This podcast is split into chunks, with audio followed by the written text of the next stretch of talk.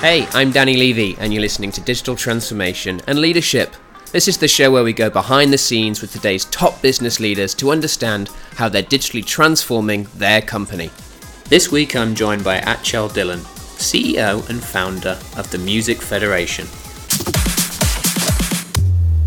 Ach, welcome to Digital Transformation and Leadership. Thanks for having me, Danny. How are you? I'm very well, yeah, very well. So, so Ach, just before we get started, it would be great if you could introduce yourself and what it is you're doing. Sure. My name is Achal Dhillon. I live in uh, London, in the United Kingdom, um, and I'm the Chief Executive Officer of a relatively new organisation in independent music called the Music Federation. Uh, the Music Federation, as the uh, name suggests, is um, an array of different uh, music businesses uh, located in different areas around the world, all with uh, different professions. This ranges from record labels through to concert promoters, um, other sort of service providers such as lawyers and booking agents and PRs and uh, different stakeholders in music, not least of all um, artists, are also the principal stakeholders in this uh, uh, music, music federation.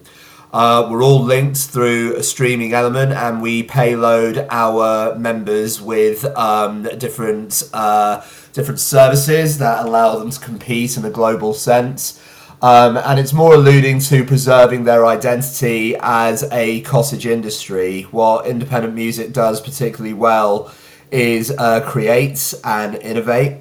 um, a lot of uh, everyone's favorite artists today actually come from uh, the independent sector when they uh, convert to a mass market. So a large part of what we're concerned with is business and artist development. We kind of see them uh, as one of the uh, one of the same thing. Um, so all uh, just to recap that all the services range from funding. So we issue advances uh, to our members to sign new artists to their labels. We create festivals for our members, and anything you can think as a one-stop solution for your music business needs. That's the Music Federation.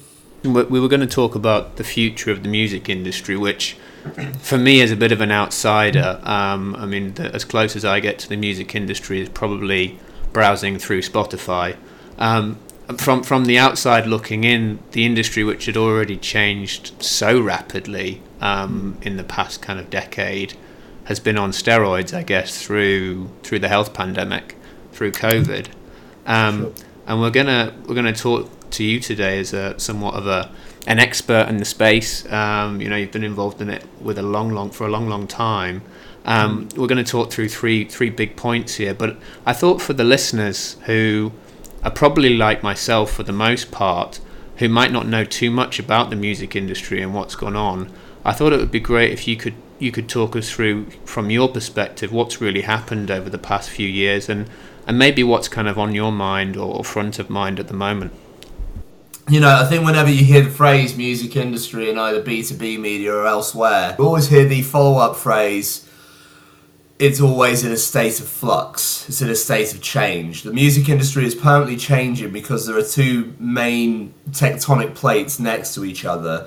One could be labeled marketing and technological development, and that's where you'll probably hear about like the more sort of uh, golden stats like Spotify sort of increasing market share, although we'll talk about that in a little bit because uh, something's actually changed in the last couple of weeks. That's how rapid the changes are. But since the advent of what we now understand to be the streaming economy, and this sort of like could be sort of seen to start around the 2013 2014 period where downloads suddenly stopped being the dominant form of music format this was sort of leaving an era where iTunes was the dominant retailer that everyone just, you know, you'd equate retailing music for, uh, with iTunes and charts with iTunes. So around 2014, that's when streaming really hit. That's when playlist culture on DSPs really started to take hold, and uh, the music industry, at least in terms of record labels, really started to embrace the streaming economy, uh, having traditionally or inferably tried to control it or indeed destroy it in a Napster kind of like context. So in 2014, your global music industry including recorded divisions, publishing, live, merch, all of it. It's worth around $14.2 billion USD. If you fast forward to 2019, it's now worth 21.5 billion at the last check. We are still riffing through 2020 numbers, but um, inferably, again, we saw a huge surge in what are called premium subscriptions to digital subscription platforms like Spotify, Apple Music. This is more if you try to imagine a lockdown scenario without uh, access to streaming technology, and uh, I'm sure that we'd all be feeling quite different um, uh, at this sort of like point in time. Of course, bearing in mind a number of people haven't had access to streaming technology uh, over that period. So um, over the tw- uh, since 2015. Um, the uh, it's it's undoubtable in statistical terms that streaming has driven the overall growth of the global music industry. As in, global streaming revenues since 2015 have leapt by 42%. Uh, that's across all DSPs, and this has naturally led to what has happened in the last two years, where the major labels are now reporting on a quarterly basis well over a billion dollars of revenue. Um, so we are seeing companies just churning passively just for having content, music out there in the market, just generating billions purely for it just sitting out there and not necessarily proactively breaking new acts or uh, uh, making it easier for new entrants into this line of work. So your other tectonic plate running alongside all of that could be called rights holders. So the problem is the rift in the music industry is this.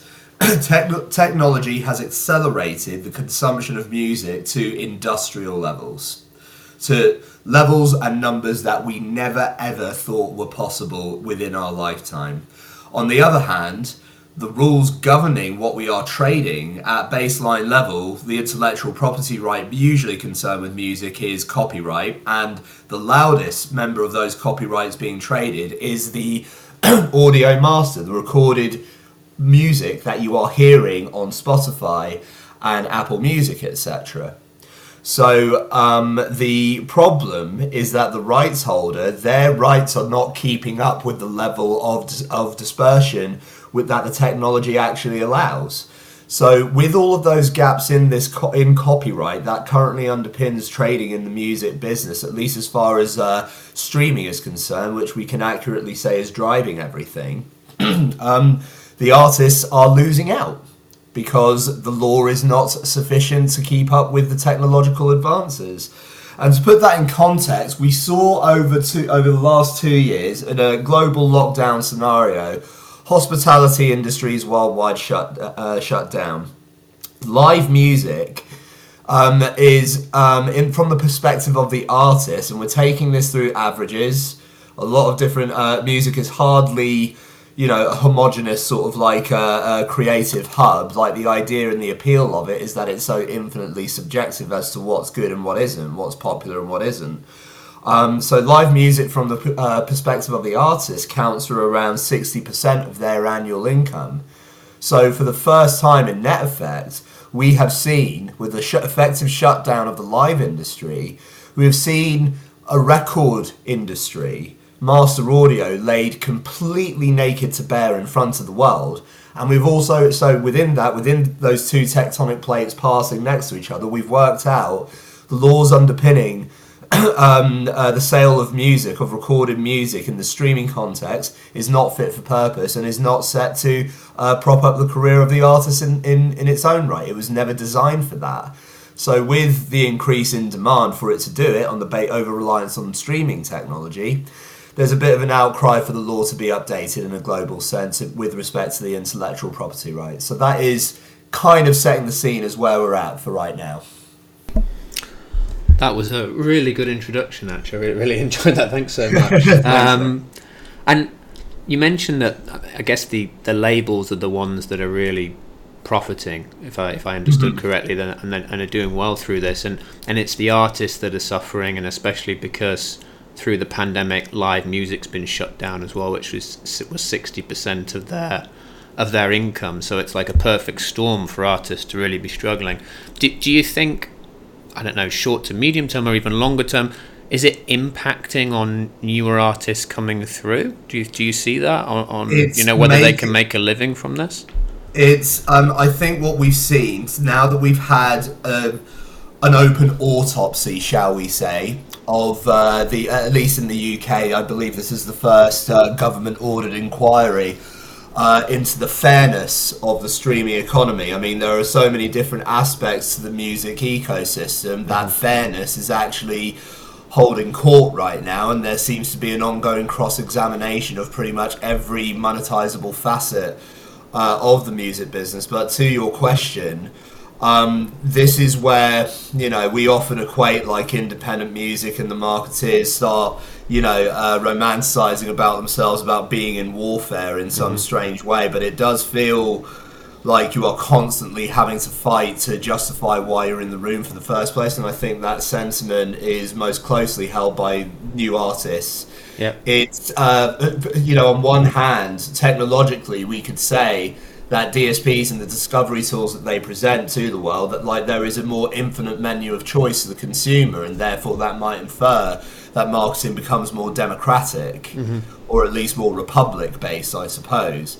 But on the other hand that that notion really starts to dim when you start following the money when you start following the corporate shareholding of certain sort of uh, retailers in this space, um, you can still see that uh, monopolistic sort of like endeavors are still ever present in the music business. And before, you know, issues like payola still exist. So um, the the worry is it's it, new entrants can make it, but it's hard. It's been, it, I would say, it's more convenient for people to sell music than ever before. You certainly do not need a label at all, or to know anyone that works at a label in order to get your music out there.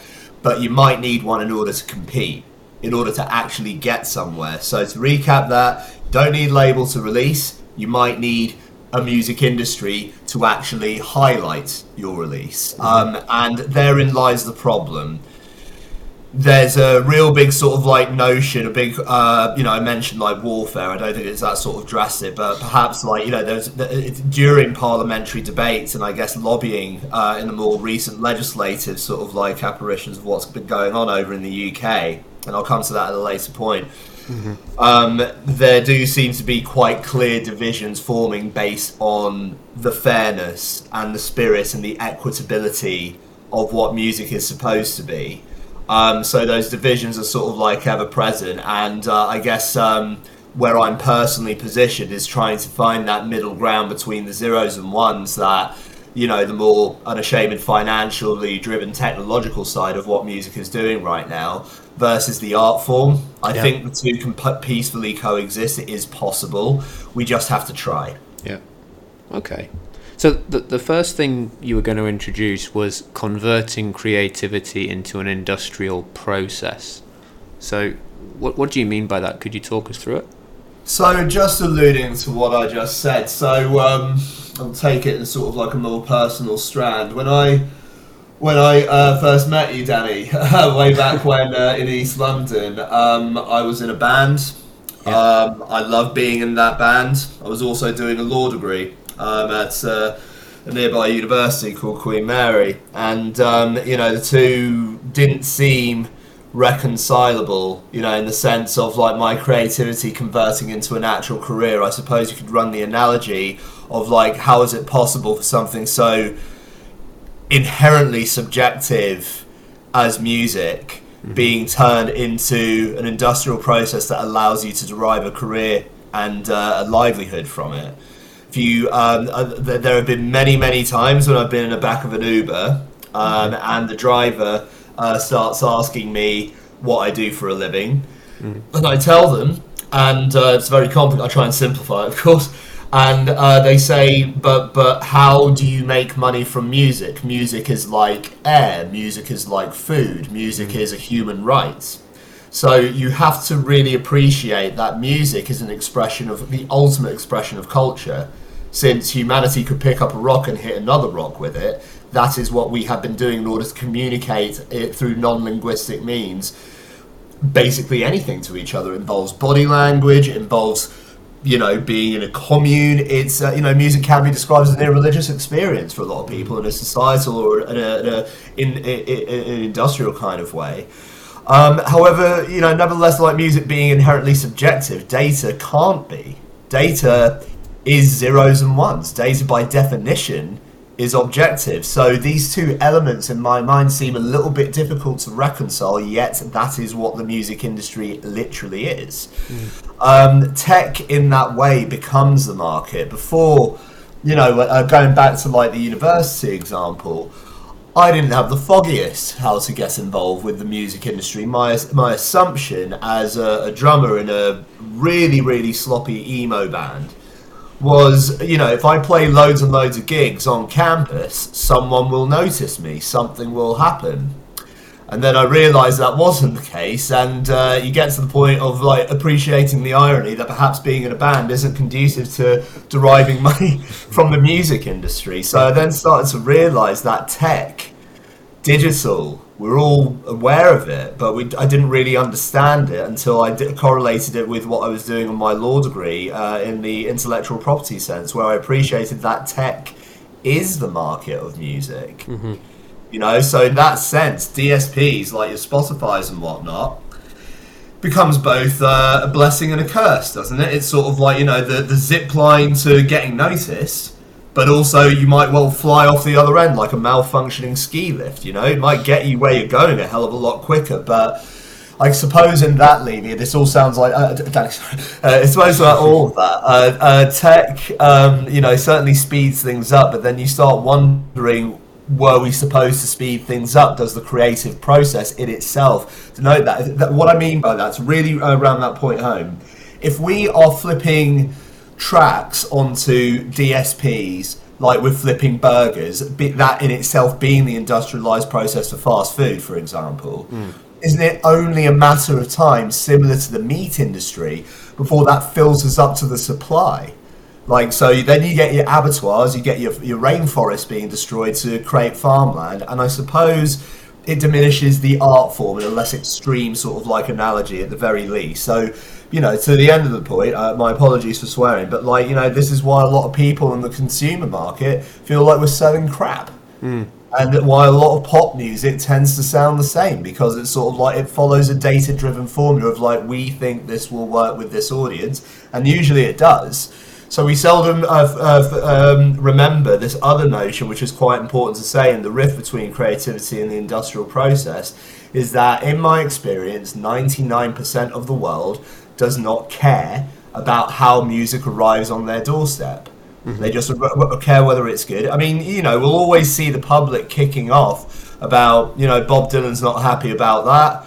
Oh, you know, Eric Clapton shouldn't have said that. All of this kind of stuff you know, there'll always be a public interest around the celebrity of music. But in terms of like, you know, do you, do you think your average viewer of X Factor really gives a crap about like how many writers were on the uh, latest Rihanna track, Uh, and whether that filters into their decision making, whether they'll listen to that thing? So that's the main rift. The result is you've got a decline. Uh, you know that, that there is a decline in physical sales, although it is stable in one sense. Yeah. You know, really you know, should we see physical sales as like a definitive format, seeing as there is also this inference that people lack the technology to actually play those physical formats? When you see uh, vinyls being sold in like clothing shops like Urban Outfitters, is it really a format or is it a merch item now? Is it a collectible in that sort of sense? So you get into the detail of how the consumer sees it, and the end result is that we have, um, you know, uh, a lot of companies like Hipgnosis, mm-hmm. Primary Wave, a number of different firms, major labels converting into rights acquisitions bodies. They just buy copyrights that sell, and less what we refer to as modern A and R. I suppose you could look at like a fashion industry equivalent of this being the problem. We can't be the designers and the buyers at the same time of our own products. But then again, record labels sometimes do that. It all gets a little bit uh, uh, murky. Um, so polarization is taking place. Music has basically undergone its own industrial revolution. Certain people want to go back to the pubs, want to go mm-hmm. back to like sort of like you know the Bull and Gate Discovery, where where people saw Blur for the first time. You know, I remember this, the old anecdotal side of A and R, And you know, um, then there are companies who heavily invest in AI technology to find what's popping off in sort of like the other side of the world, and then uh, you know automate generating an offer and capturing like that that uh, that copyright. So it's a classic battle, I think, of tradition versus progress, and um, you know the problem that we are inevitably facing, and I guess I'll use an analogy with say fuels mm-hmm. at the moment. In order to, in order for the industry to progress, certain parts of the old world must give way, and that means they've got to disappear, which means people lose jobs, people got to go. But I suppose you know, um, if you look at sort of like the upper echelon of artists, especially the sort of like more legacy side. You know, Sting, I believe, just completed the sale of his uh, catalog over to Universal. So what you're also mm-hmm. seeing is people bowing out. Yeah. That might infer if you're seeing featured artists sort of like going, what they're saying is there's no point in me challenging like, you know, the you know, this has reached the glass ceiling in terms of innovation. The the tech kids won. We're selling up our catalogue, I'm just gonna live off that and that'll be that.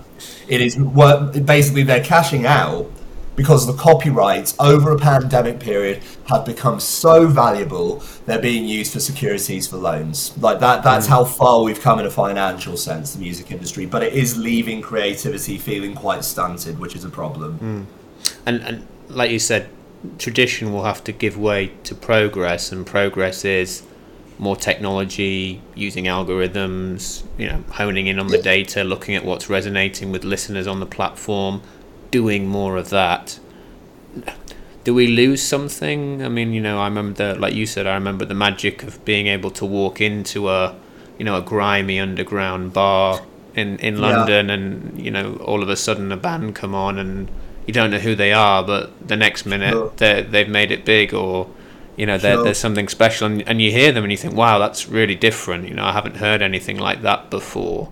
Um, sure. And on the streaming platforms now, it, it, follows you, doesn't it? It gives you your preferences, a bit like Netflix. So if yeah. you listen to enough music, it just recommends more of the same music. Yeah. Uh, over time, it curates playlists for you, which has more of the same music. Um, so consumers it's... are now being conditioned to think that they like a certain thing, and they don't really, because you're being spoon fed. You don't even go out looking for something different, do you? You you just get used to listening to that one type of thing. Um, I mean, do you see um, it going more this way? I I think it's different strokes for different folks, man. Um, I think it's difficult to for me to. I can always criticize just about anything, but in terms of sort of like you know labeling sort of like things as good and bad, I think mm. you know we've all discovered that you know life is a spectrum, and you know life is inherently different shades of grey.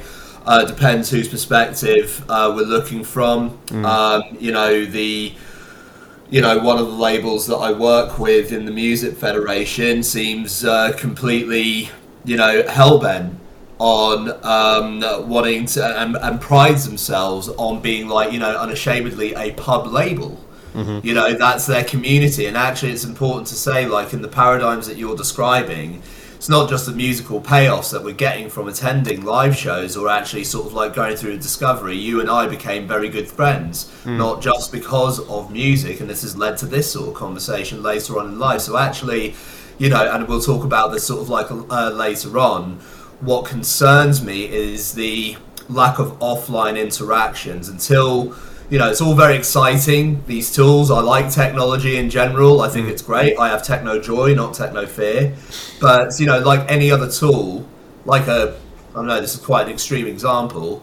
You know, it's like saying, can a gun be used for good and bad purposes? Probably, mm-hmm. depending on the context of like the whole thing. Can a tractor be used for good and bad purposes? Probably. A lot of things can go wrong with a tractor, I imagine. So it really is. It's important to see it as a tool, not the definitive way to live. I think. Yeah.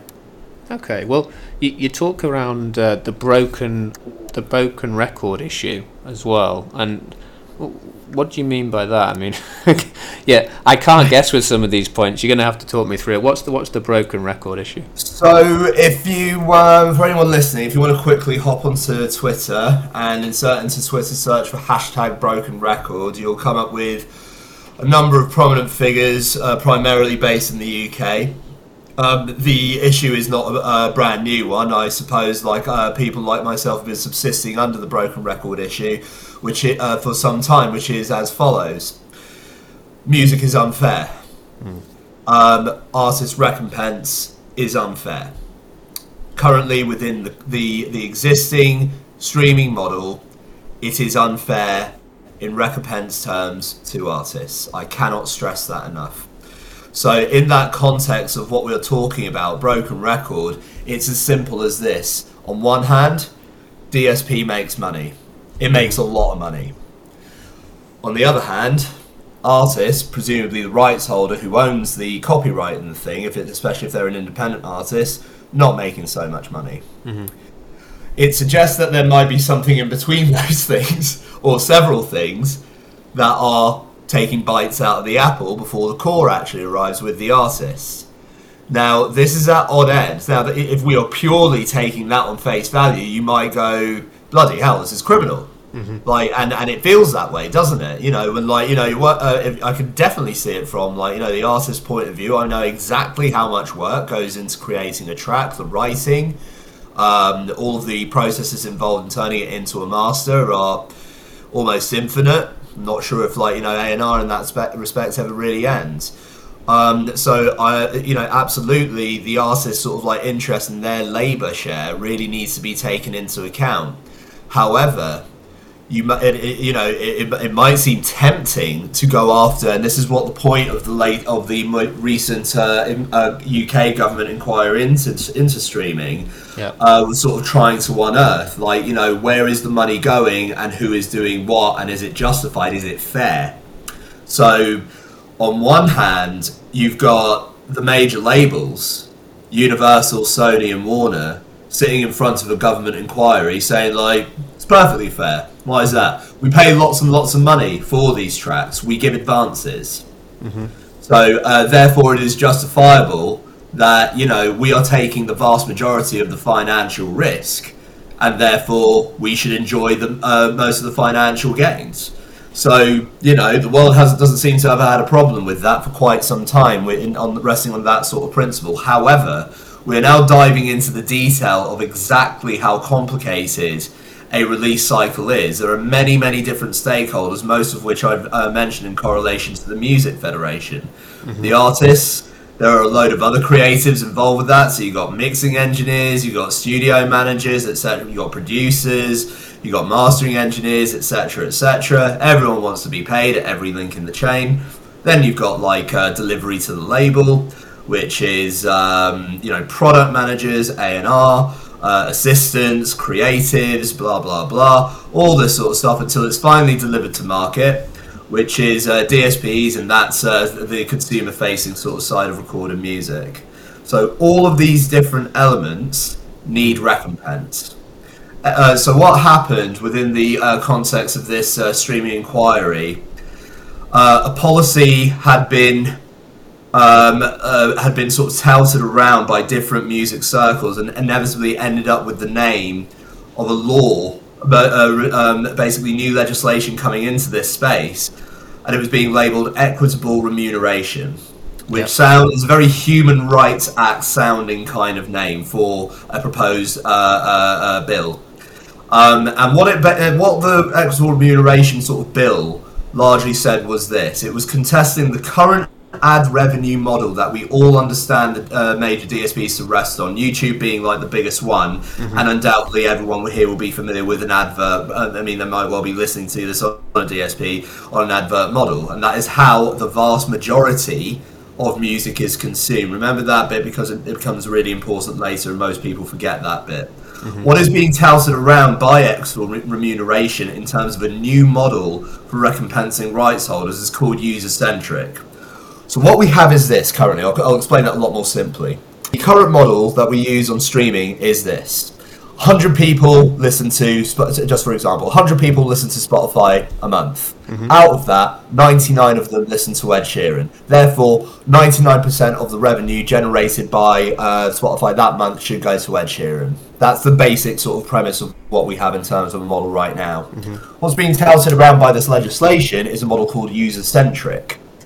Uh, this is a model used by uh, SoundCloud and a lot of DSPs that don't have a lot of subscriptions. Sorry, that are more subscription based than they are ad model based. Uh, it's completely the opposite. So um, what that means is, uh, in comparison to the previous model, um, you take out a subscription to the DSP, Danny. You listen to, you spend seventy percent of your time listening to Nirvana. Therefore, the rights holder for Nirvana should get seventy percent of your uh, subscription fee. That sounds simple enough. The only problem is, bearing in mind what I just said, the vast majority of music is consumed on an ad revenue model. So that means it's got absolutely nothing to do with your subscription fee. So this kind of alludes to like you know a, a, very vital element in this in the broken record issue is the fact that the vast majority of the public does not actually pay to listen to music in any shape or form. They rely on advert consumption instead as recompense.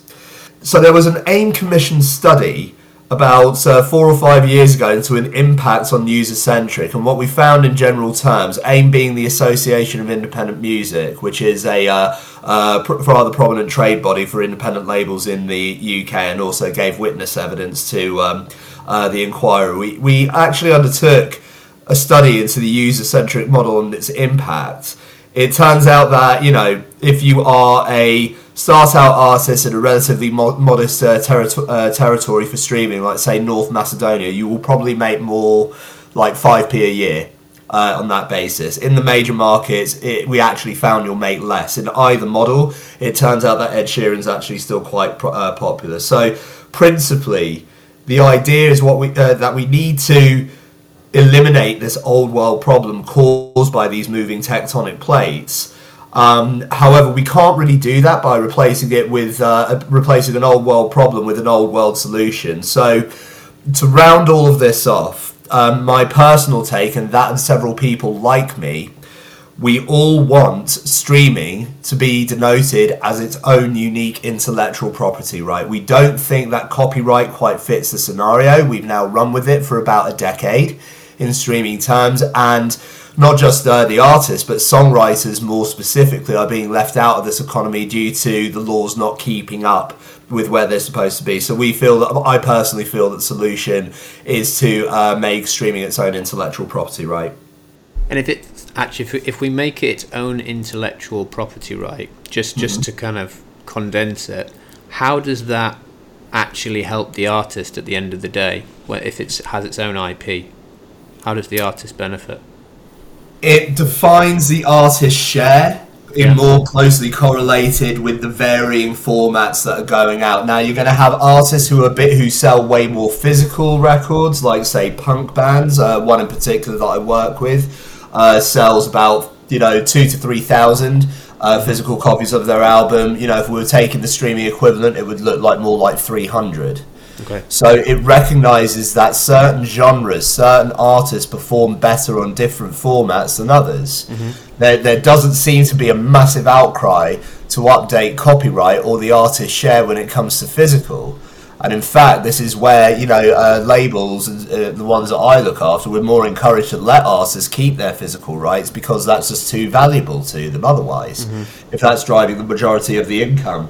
So, in order for the artists and I guess other creatives like songwriters and whatnot to really see the true value and therefore not dampen the quality of streaming formats per se and really concentrate on it. If they're not making a decent recompense on it, why should they care about it? Mm-hmm. Um, so, uh, you know, I guess another point of discourse in terms of, you know, making different formats fairer for people depending on what they're actually better extrapolating a revenue from uh, something else that's obviously come up if you're a Web3 fanatic or if you've even looked at social media in the last sort of like couple of years, you would have three seen three little letters NFT. Mm. Sort of like being uh, correlated in, in the context of like you know where artists can make more of an income in the digital space.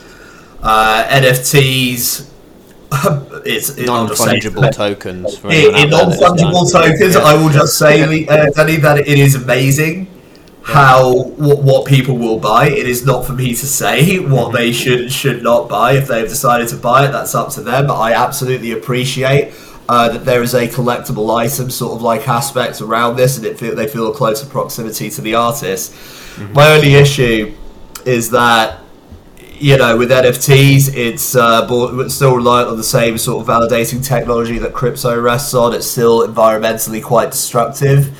Mm. And I'm, you know, actually going, uh, you know, find, finding a, a monetized solution that will actually result in us not having breathable air in about 10 years' time.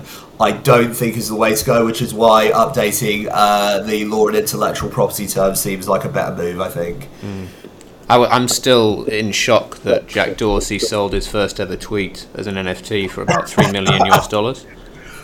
I mean, again, like, I'm not sure what you know. I'm only just getting on the property ladder myself in terms of mm. like you know owning the flat that I live in. So I've only just seen the point in that. Yeah. So um, I don't know. This is all a little bit sort of like far out for me. Again, like you know, if people buy it and it's safe for them to buy it, then we'll probably sell it. Yeah. Uh, it's not for me to say what's like, you know, what, what they're into or not. And I guess like being, you know, sitting on top of like a federalized group of music companies, all these companies are, you know, specialists in terms of like what they sell to their audiences. It's great to be in a position to not have to or want to judge it. It just it's not personally for me at this point, and also I tend to screenshot a lot of stuff, which annoys a lot of people. Yeah, yeah. you can you can you can put that up on the wall as well.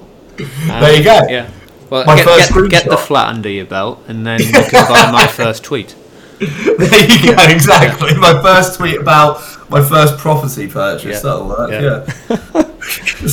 so why don't you round us off? The the last point is around uh, community is the solution to the tribal industry or a tribal industry. For real. Uh, I mean, the again, I'll sort of like make that analogy that a lot of people in my line of work have lost their jobs uh, over the pandemic period. Like uh, the UK workforce downsized by some 60,000 people. Uh, I imagine within that, uh, I don't, I, don't, really want to dance around this bit. There is still ongoingly, and this is kind of like pertinent to talking about this uh, community solution. There has always been that mental health crisis looming with music, and now that the financial pinch is coming in for a lot of people, it almost seems in drastically bad taste for the see this reportage of like you know certain companies making billions per quarter when certain friends of mine who work in live music can't afford to pay their rent. You know. Yeah. Um, so I'll say this: it takes it takes a world war for this country, for the UK, to see the point of building an NHS. You know, it, when when when people when people have been battered by something. I, I can't. One of my favourite phrases from the last two years has been like, "We're not we're not actually all in the same boat, but we are all in the same storm, and we have been.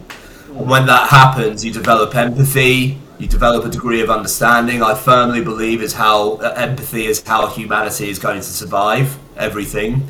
It won't be some technological whiz kid or some weapon that comes to our aid. I think it will come down to one silly piece of music or, you know, uh, love, basically. Mm. So my idealistic future is combining the worlds of Star Trek and Bill and Ted, quite frankly. And uh, it's starting to feel more and more that that might be a reality at some point. So I'm just drawing that analogy to sort of like, you know, when a disaster happens, people see the point in helping each other out because yeah. then you start to realise that you're, you're all that you've really got and no one else is coming to save you, basically. So that's when you form a community. Yeah. The pandemic effectively shut down live. We talked about, you know, how the streaming revenue models were cross-examined to the nth degree, at least in this country. And uh, you know, similar to a society, just what I was saying before, like you know, in those times, like um, you know, the industry then, at least from my perspective, started to rely on empathy as a means of trading. I mentioned a trade body that I've been on the board of for quite a few years called the Association of Independent Music. And one of my proudest moments of being involved in that organisation was right back at April 2020 the board there's about 20 people on there from you know different labels like beggars transgressive uh, hospital. I don't know what we were doing on there because we're not as big as those guys but like uh, you know i was very grateful to partake.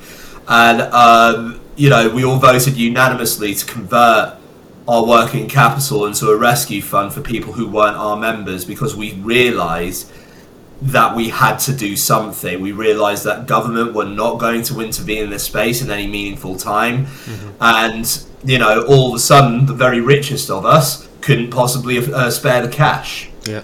You know, all these big award winners, all these people being reported in news reportage, and I, I, I do sound very bitter here, but that's because I am.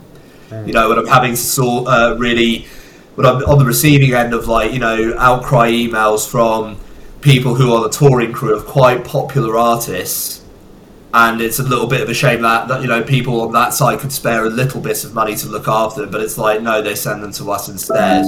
Yeah. I do feel bitter, and I think in those times you find out who's really on side with the program and who isn't. Mm-hmm. So really, like over that period, like what I realise is that trade bodies have a lot easier time talking to different constituents like AIM because they are solely concerned. Their entire existence is calculated to the benefit of their members. Mm-hmm. That's why they exist. And I said, right, there's something in there.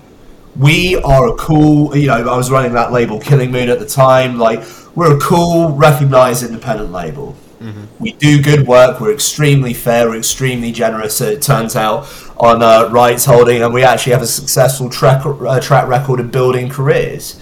So why don't we just do that for other people? It's going back right back to the beginning of this conversation that it's lonely. Music, being in the music industry is fun, but it's also lonely, especially when you're running your own shop. So you know, you, you, uh, what I realise is that I've been competing against people who are like me, and it's sort of like, and it's almost almost feels like we're competing for the scraps of whoever's table that we're all ostensibly trying to eat off, and we have forgotten our sovereign right. All of these different things we're talking about are connected, by the way, um, but you know, forgetting that that amazing sovereign right to self determination. That's what independence actually means in the context of independent music. It's got nothing to do with who you're taking funding of or who you're taking help from. No one ever makes it on their own. I cannot think of a single person in the upper echelons of music or otherwise that has actually, in inverted commas, made it mm-hmm. on their own.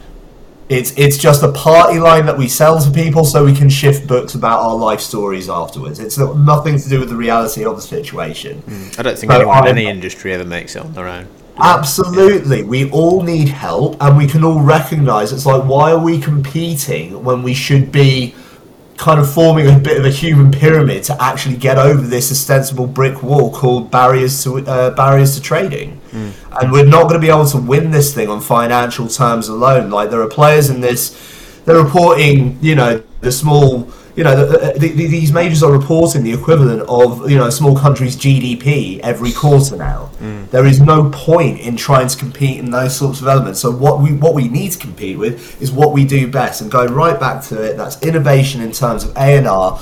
A pound in the hands of an independent music company will count as a thousand in the hands of a major company. And uh, you know, uh, without delving too much into sort of like the model that we're peddling here, we're only uh, into six months trading. But you know, the Music Federation does allow people to step up the, to the meritocratic uh, plate. We don't care about how much catalog you got. We don't care about how much money you've got. We care about potential.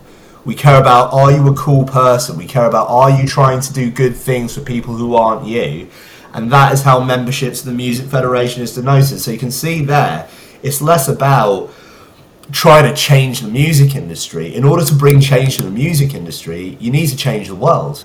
You need to change the attitude. You need to change how people talk to each other, how they interact, and that necessitates a community around this industry.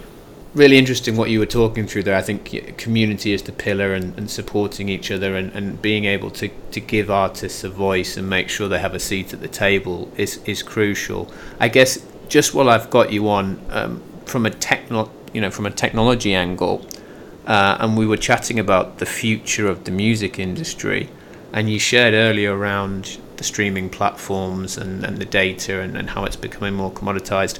How, how, how do you think that will play out in the next five to ten years? What do you think is going to happen in terms of technology?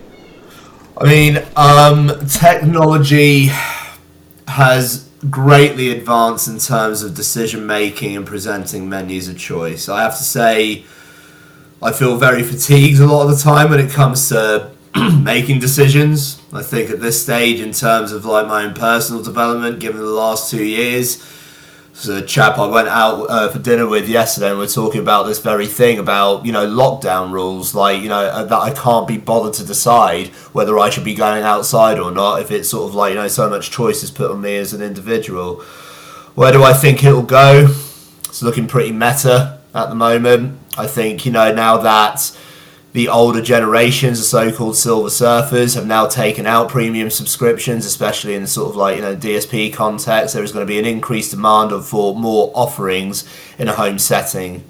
Um, I think uh, that agenda has been very much sort of like uh, portrayed by you know Facebook. I think you know I've been doing a lot of work in terms of uh, uh, live performance streaming. Um, there are far more market based solutions now than there were two years ago, simply because I guess we've got the time and the demand.